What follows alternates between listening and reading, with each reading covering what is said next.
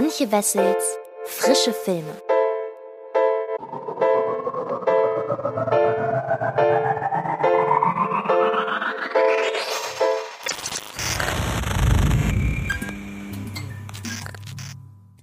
Hallo liebe Freds und herzlich willkommen zu einer neuen Folge des Frische Filme Podcasts. Heute mit einer Episode mit oder in der ich zwei Filme besprechen möchte, die unterschiedlicher gar nicht sein könnten, aber die beide diese Woche starten und ja, zu denen ich mir ein paar Gedanken gemacht habe. Der eine Film ist einer der besten des Jahres, der andere ist einer der schlechtesten will ich nicht sagen. Im Gegenteil, er ist sogar recht solide, nur die Darstellerin bzw. die Hauptdarstellerin in Kombination mit dem Regisseur war schon das ein oder andere Mal potenzielle schlechtester Film des Jahres Kandidatin. Deshalb ja, ich will gar nicht lange um den reißen Brei herumreden. Es geht um Promising Young Woman und um Super Intelligence. Und ich würde sagen, wir arbeiten uns qualitativ nach oben. Also beginne ich mit Super Intelligence von Ben Falcone und ich wünsche euch viel Spaß dabei. Carol Peters, gespielt von Melissa McCarthy, ist noch nie in ihrem Leben etwas Außergewöhnliches passiert. Als eines Tages ihr Fernseher, Telefon und die Mikrowelle anfangen, schnippische Antworten zu geben, nimmt sie logischerweise an, dass jemand sie veräppelt oder sie den Verstand verloren hat. Tatsächlich jedoch hat die erste Superintelligenz der Welt, gesprochen von James Corden im Original, sie als Forschungsobjekt auserwählt und die Kontrolle über ihr Leben übernommen. Mit dem viel größeren bedrohlichen Ziel, die Kontrolle über alles zu erlangen. Auf einmal ist Carol die letzte Hoffnung der Menschheit, um zu verhindern, dass die zickige künstliche Intelligenz sich entscheidet, den Stecker zu ziehen.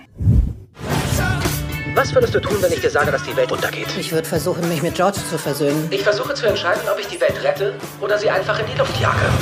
Oh mein Gott!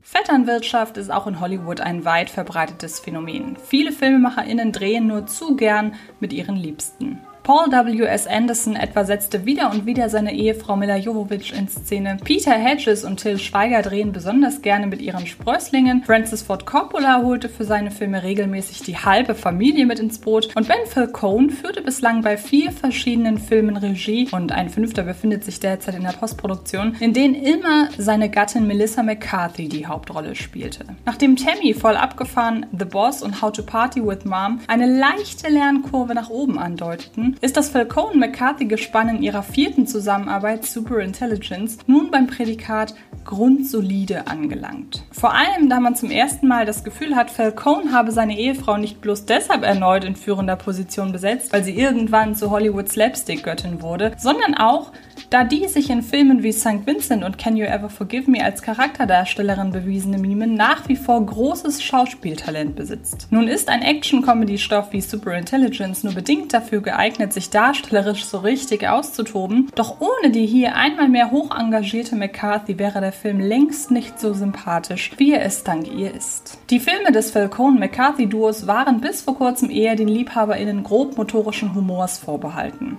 Die Schauspielerin durfte für ihren Gatten mit Anlauf von einem Fettnäpfchen ins nächste springen und da der zumeist auch für die Drehbücher verantwortliche Ben Falcone die Sache mit dem Timing nie so recht raus hatte, zogen sich allzu platte Gags mitunter peinlich in die Länge, was insbesondere McCarthy weit unter ihren Möglichkeiten verkaufte. Vielleicht liegt es daran, dass zu Super Intelligence nicht Falcone, sondern der bereits für das Skript zum soliden The Boss verantwortliche Steve Mallory das Drehbuch beisteuerte. Jedenfalls ist Melissa McCarthy hier nicht mehr bloß die lustige Dicke, ein sowohl von von den Medien als auch bisweilen von ihr selbst befeuertes Image. Dabei gibt es auch in Superintelligence-Szenen, in denen die Aktrice furchtlos und mit vollem Körpereinsatz zu Werke geht. Für eine Szene während eines Bewerbungsgesprächs etwa gelingt es McCarthys Figur partout nicht, sich halbwegs galant auf einen überdimensionalen Sitzsack zu setzen, woraufhin sie wenig vorteilhaft zu Boden rutscht. Meine Absicht ist, dich zu beobachten. Wieso Sie? Sie sind der durchschnittlichste Mensch der Welt. Oh, oh, alles in Ordnung? Ja. In einer weiteren wird sie von einem überambitionierten Designer dazu genötigt, absurde Kleiderkreationen anzuprobieren, in denen sie im wahrsten Sinne des Wortes versinkt. Von diesen nicht zwingend notwendigen, aber immerhin auch nicht zu Tode gerittenen Momenten abgesehen, hält sich Superintelligence in Sachen Körperhumor zurück. Stattdessen setzen die MacherInnen auf die Grundsympathie ihrer Protagonistin und ihr Zusammenspiel mit Bobby Cannavale. Selbst in jenen Melissa McCarthy-Filmen, für die Ben Falcone nicht selbst verantwortlich zeichnete, ist der Komiker und Schauspieler Schauspieler regelmäßig in Nebenrollen zu sehen und ist dabei, wie etwa in Paul Feeks Brautalarm, nicht selten das Objekt von McCarthys Begierde. In Superintelligence hat sich Falcone die Figur eines CIA-Agents auf den Leib geschrieben. Das amoröse Interesse seiner Ehefrau gilt derweil seinem Schauspielkollegen Bobby Cannavale, für den Steve Mallory einen gleichermaßen harmlosen wie durch und durch charmanten Love Story Plot kreiert hat. Dem zarten Anbandeln zwischen seinem selbstsicheren, aber nie unnahbaren George und der durch die Ratschläge der KI im Ohr sukzessive immer extrovertierteren Carol zuzusehen, macht aufgrund der stimmigen Chemie der beiden einfach Laune. Das Skript hält für die beiden genug Missgeschicke bereit, um Superintelligence klar im Comedy-Sektor zu verorten, wird dabei jedoch nie zu brachial, unglaubwürdig oder albern.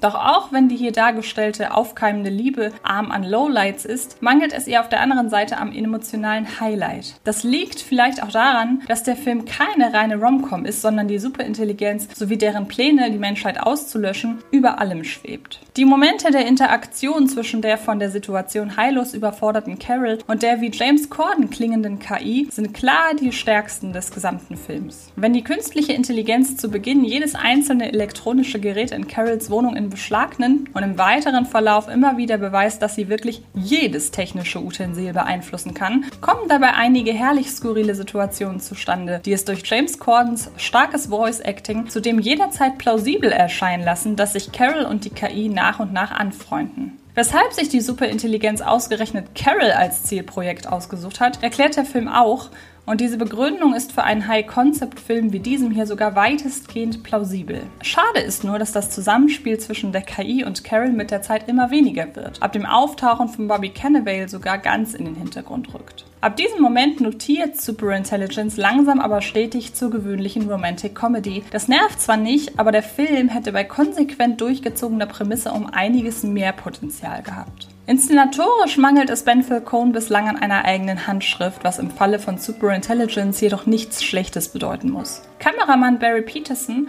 setzt das Geschehen routiniert in Szene, behält bei den rasanteren Momenten immer den Überblick, wenngleich die ganz große Zerstörung trotz des vielversprechenden Plakatmotivs ausbleibt und sorgt ansonsten für gefälliges Hollywood-Hochglanzkino. Für das Herz und die Seele dieses Films sind also weniger die Inszenierung, sondern vielmehr die engagierten DarstellerInnen zuständig. Kommen wir also zu einem Fazit. Regisseur Ben Falcone gelingt mit der Actionkomödie Superintelligence seine bisher angenehmste Zusammenarbeit mit Schauspielerin Melissa McCarthy, die hier deutlich mehr Schauspielern als sich zum Affen machen darf. Zusammen mit Sympathieträger Bobby Cannavale und einem akustisch stets präsenten James Corden gelingt es ihr, den trotz der Prämisse bisweilen beliebigen Plot mit dem notwendigen Herzblut zu versorgen. Und ihr könnt euch ab sofort selbst von dem Film überzeugen, denn ab Donnerstag, dem 19. August, läuft Superintelligence in einigen deutschen Kinos. Ich habe keine Ahnung über die Kopienanzahl. In den USA lief der Film ja direkt bei HBO Max, also äh, wer weiß, vielleicht habt ihr Glück, euch den Film anzusehen. Vielleicht seid ihr ja Komplettisten von einem der Darsteller, beziehungsweise insbesondere von Melissa McCarthy. Den Leuten wünsche ich ganz viel Spaß und für alle anderen ist vielleicht Promising Young Woman etwas. Auch hier steht eine Frau im Mittelpunkt des Geschehens, aber die Story ist natürlich das komplette Gegenteil zu Superintelligence. Was ich damit meine, verrate ich euch jetzt und danach geht es wie immer an die Kritik. Viel Spaß dabei. Tagsüber geht Cassie, gespielt von Carrie Mulligan, einem trostlosen Job im örtlichen Café nach. Doch nachts zieht sie in verführerischer Kleidung durch Clubs und Bars, um die Aufmerksamkeit von Männern zu erregen. Denn viele, da ist sich Cassie sicher, halten sich zwar für anständig, doch unter den entsprechenden Umständen zögern sie nicht, hilflose Frauen auszunutzen. Zugegeben, diese Freizeitbeschäftigung ist nicht unbedingt das, was man von einer hochintelligenten jungen Frau erwartet hätte, die einst eine glänzende Zukunft vor sich zu haben schien. Doch für Cassie ist das ganze Teil einer freiwillig gewählten Mission. Im richtigen Moment dreht sie den Spieß um und lässt die vermeintlichen Kavaliere am eigenen Leib spüren, dass sie Frauen, ganz gleich ob nüchtern oder berauscht, mit Respekt behandeln sollten. Du bist so hübsch. Ich bin ein netter Kerl. Ach, echt? Ich dachte, uns verbindet was. Okay. Wie alt bin ich? Was sind meine Hobbys? Wie heiß ich? Sag's mir. Sorry, das war jetzt zu schwierig.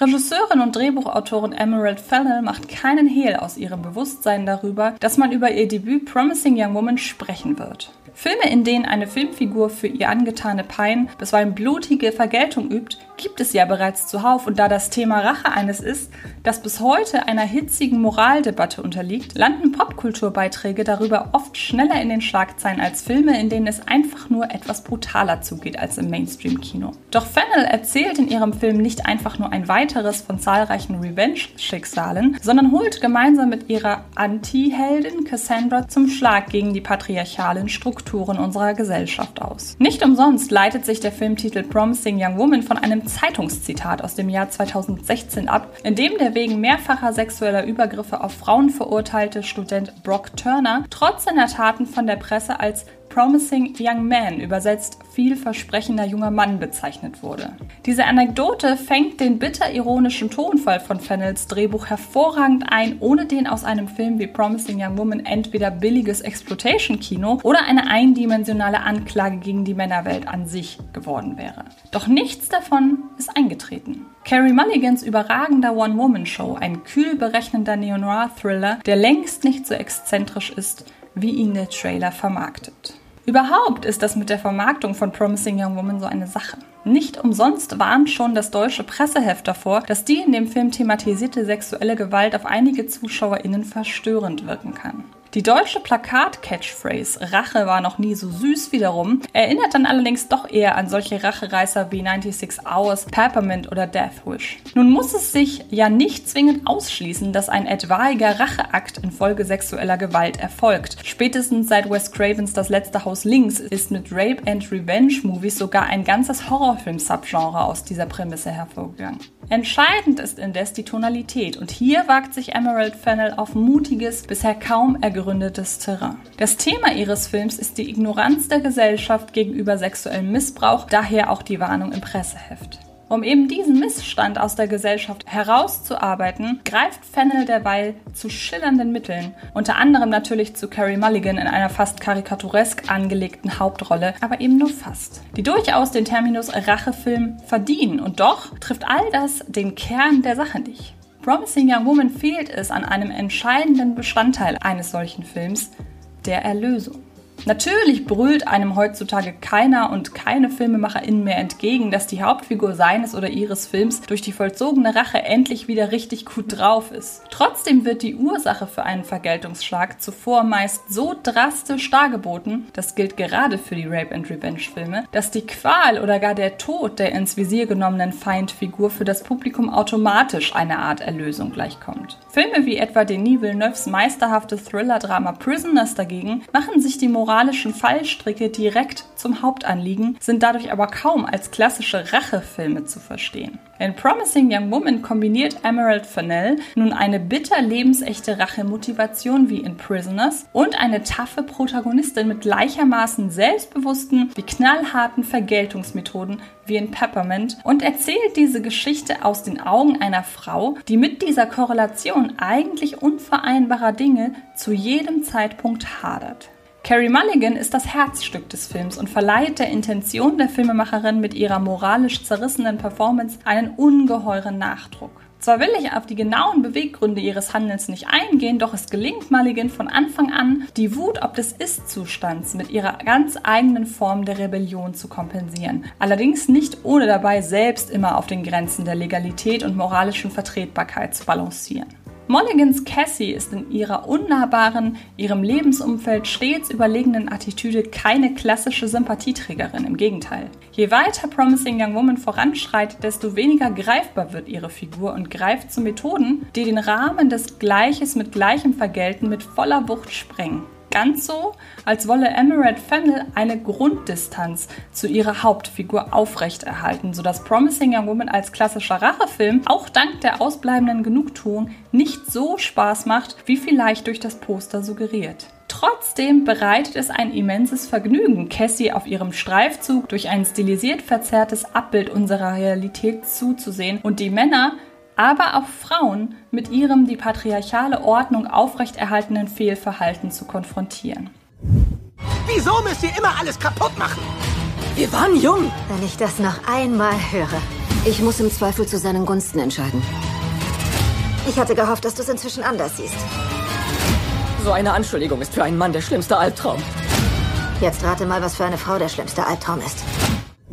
Dass die smarte junge Frau nicht das männliche Geschlecht im Gesamten verteufelt, sie darf sich im Laufe des Films sogar verlieben und auch Personen ihres eigenen Geschlechts ihre Missetaten vor Augen führt, schützt Promising Young Woman vor der naheliegenden Gefahr der einseitigen Verunglimpfung. Im Vorfeld musste sich der Film in sozialen Netzwerken den Vorwurf des Männerhasserfilms gefallen lassen. Ganz so einfach ist das aber nicht. Dafür ist Emerald Fennell in ihren Beobachtungen menschlicher, nicht männlicher Spleens und Gewohnheiten viel zu genau.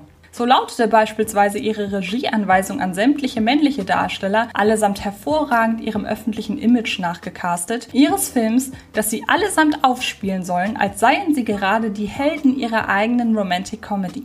Und tatsächlich nimmt man unschöne Clubsituationen, unbeholfene Flirts oder gar Momente ungewollt körperlicher Konfrontationen als Einzelsituation eines nicht mehr ganz aktuellen Liebesfilms wahr, hätte sich mit dem richtigen Drehbuch keiner von ihnen etwas zu Schulden kommen lassen. So gilt die Hauptanklage in Promising Young Woman letztlich auch nicht den Männern an sich, sondern der unter anderem von ihnen dahingehend aufgebauten und geordneten Welt, in der sexueller Missbrauch oft nicht so geahndet und verfolgt wird, wie es den Umständen nach angebracht wäre. Inszenatorisch wird Promising Young Woman von Cassies ambivalenter Lebensrealität geprägt, ist mal ein wahlweise in Neonfarben oder Sonnenlicht getränkter Rausch und wirkt ganz ohne audiovisuelle Sperenzien an anderen Stellen fast dokumentarisch. Emerald Fennell, die für ihr Projekt Hollywoodstar Margot Robbie als Produzentin gewinnen konnte, sorgt dafür, dass man sich in ihrem Film zu keinem Zeitpunkt dessen sicher sein kann, was man sieht. Auch die Wahrnehmungen von Gut und Böse sind hier grundsätzlich mit einem doppelten Boden ausgestattet, verschwimmen ineinander und sind bisweilen kaum voneinander zu unterscheiden. Selbst das Finale lässt sich vielfältig deuten und wird, wie hoffentlich der gesamte Film, schon bald Bestandteil leidenschaftlicher Diskussionen werden.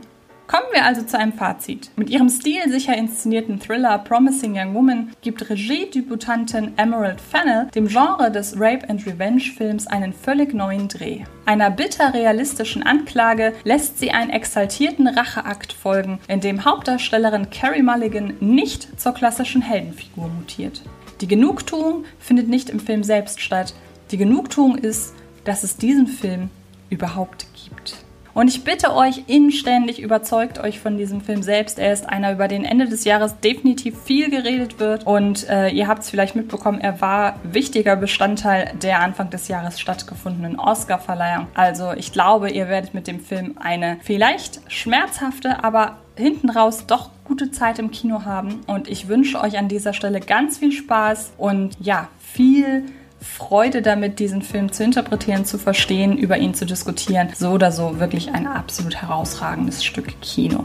Und damit bin ich durch. Ich hoffe sehr, dass es euch gefallen hat diese Woche. Man könnte keine größere filmische Bandbreite präsentieren als hier heute im Podcast. Und ja, ansonsten kann ich nur noch darauf hinweisen, dass diese Woche ein neuer Filmgedacht-Podcast erscheint. Denn mein lieber Kollege Sidney Schering und ich, wir haben in Filmgedacht diese Woche über M. Night Shyamalans Vita gesprochen. Und zwar im Zusammenhang mit seinem neuen Film Old. Aber wir dachten uns, hey, wir checken einfach mal, wie denn so generell die Karriere von M. Night Shyamalan verlaufen ist. Insbesondere im Hinblick darauf, wie er zu Kritikerinnen und Kritikern steht. Eine, wie ich finde, sehr schöne und auch deutlich längere Ausgabe als die letzte zu Once Upon a Time in Hollywood. Solltet ihr die noch nicht gesehen haben, auch gerne da noch mal reinhören. Und äh, ansonsten gibt es diese Woche ein Video bei Frische Filme, Schrägstrich auf dem Fred Carpet YouTube-Kanal, in dem ich über zehn Geheimtipps des deutschen Kinos spreche, anlässlich unserer Deutschstunde mit Daniel über der Hauptmann.